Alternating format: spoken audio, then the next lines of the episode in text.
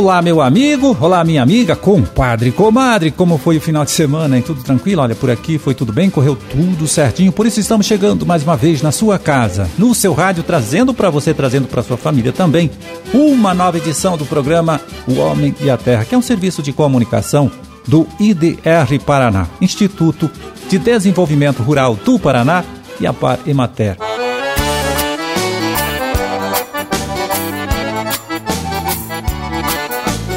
11 de outubro de 2021, segunda-feira. Vamos ver aqui, segunda-feira de lua nova, dia do deficiente físico e dia mundial de combate à obesidade. E para as suas orações, veja aí, anote. É dia de São João 23.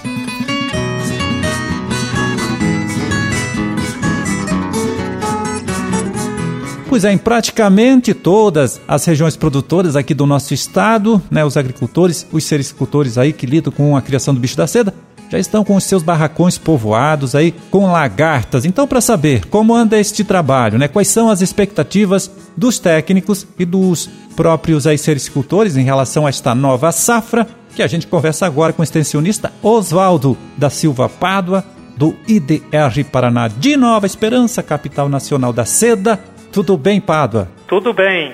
Então, como está essa retomada aí? Conta pra gente. Existe uma perspectiva, é, os preços estão bem convidativos aos produtores.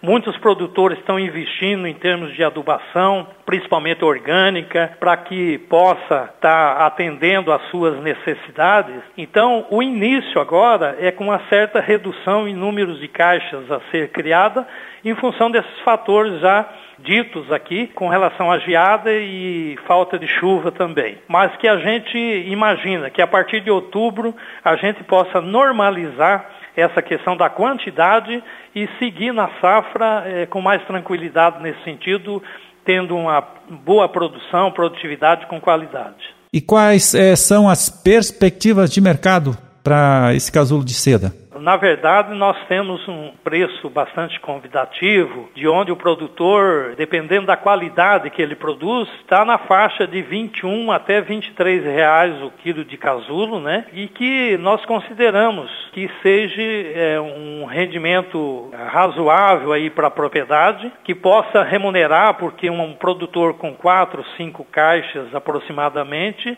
ele tem a possibilidade de estar aferindo ao final de 25 dias de criação, né, que é uma produção mensal, ele está aferindo em torno de 6 a 7 mil reais na sua propriedade. Fazendo isso, agora vai reduzir, mas anteriormente nós tínhamos de 8 até 10 criadas no ano. Na onda das regiões mais frias, é, de repente 7 a 8 criadas, né? Mas é, a gente observa que é uma boa remuneração e principalmente aquilo que o produtor agricultor cuida, faz um bom manejo na lavoura de amoreira e no barracão, ele possa ter uma produtividade e principalmente um rendimento aí em torno de 12 até 18 mil reais por hectare por ano aí, né? Isso que é uma remuneração que a gente considera é, satisfatória. Pádua, quais são as regiões aqui do nosso estado onde a sericultura pode ser desenvolvida? Me conta. Ô, Amarildo, é, a região noroeste aqui, a meso-noroeste, a meso-oeste, a, a meso-norte, né, que atinge até o norte pioneiro, como também a região, a meso-centro-sul, é uma região totalmente favorável, não significando, porque hoje nós temos produção de bicho da seda em São Mateus do Sul,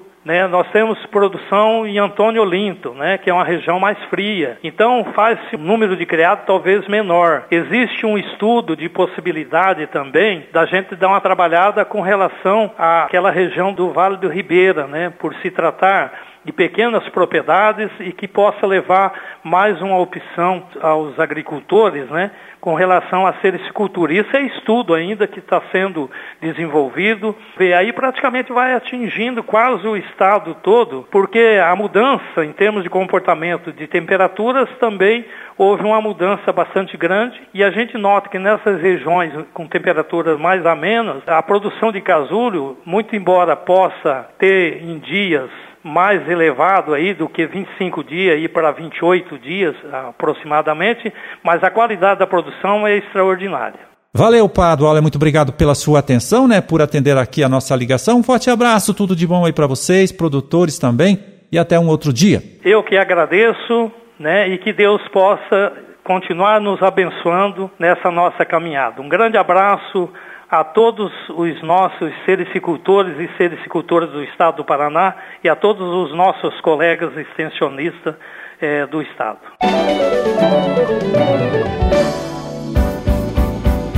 Olha, em várias regiões aqui do nosso estado, o IDR Paraná está trabalhando para incentivar o cultivo né, da mandioca de mesa, o aipim. Agora, há poucos dias, por exemplo, como parte desta estratégia, andou fazendo a distribuição de mudas de variedades de mandioca melhoradas geneticamente, né, aqui pelo próprio Instituto e também pela Embrapa. Estas cultivares são conhecidas aí como IPR, Upira, Guapo, BRS 396 e BRS 401.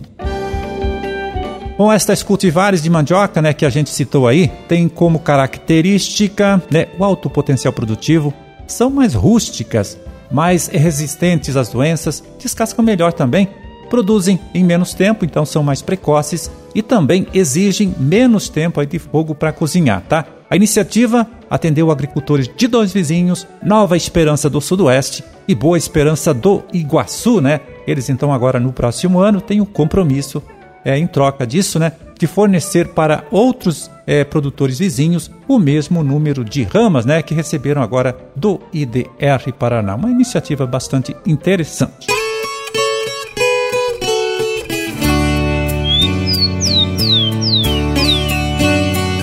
Bom, e agora quem chega aqui para dar o seu recadinho aqui pra gente, falando lá de Pato Branco, é o nosso colega extensionista Edivan José Possamay coordenador estadual do Projeto Grãos, aqui do IDR Paraná. Fala, Edivan! Olá, Marildo. Olá, amigos ouvintes do programa Homem a Terra. Sempre é uma satisfação estar conversando com vocês. Então, Amarildo, agora a gente já entra na, na fase de desenvolvimento vegetativo das principais culturas de verão no estado do Paraná, especialmente aí a, a soja e o milho. E a grande notícia, a boa notícia que nos chega aí foi a chuva que foi bem distribuída em todas as regiões do estado, né? O ano passado a gente teve um atraso no plantio, né? Teve regiões que conseguiram plantar somente a meados aí do mês de outubro e esse ano a gente já tem um plantio bem avançado em todas as regiões do estado já em função dessas chuvas que ocorreram e ainda estão ocorrendo, né? Então a gente agora sempre orienta os produtores que a partir da germinação, principalmente pensando no manejo de pragas, né, que os agricultores e os técnicos comecem no monitoramento das lavouras. Né. O ideal é uma visita semanal, verificando a ocorrência de pragas, de insetos que não são pragas, que a gente chama de inimigos naturais, e com base em critérios técnicos, né, a gente tem um trabalho aí do manejo integrado de pragas, só faz o uso de inseticidas quando há o chamado nível de ação, né? Então, é uma coisa que a gente frisa para os produtores para não fazer aplicações desnecessárias nas suas lavouras, né? Também visto que, na maioria dos casos, aí, os níveis de pragas é muito baixo que justificasse isso, né? Nós estamos num período onde há um considerável aumento dos custos dos insumos, né? Tanto aí os fertilizantes quanto os inseticidas, fungicidas, os herbicidas, e o uso, então, racional, o uso quando necessário, ela é uma ferramenta para manejo das pragas, sem comprometer ter a lavoura e também tem toda essa questão econômica, principalmente num momento aí com dificuldade de acesso a insumos, né? E aí, economizando, às vezes, as aplicações agora no início, você guarda um produto, deixa ele reservado para usar quando realmente é necessário, pois se usar agora sem necessidade, para frente pode fazer falta esse produto. Então, monitoramento das lavouras e aplicação quando necessário, é uma orientação para os produtores. Valeu, Amarildo, um grande abraço e até a próxima. Valeu, Edivan. Olha, um forte abraço para você também. Muito obrigado mais uma vez e até outro dia.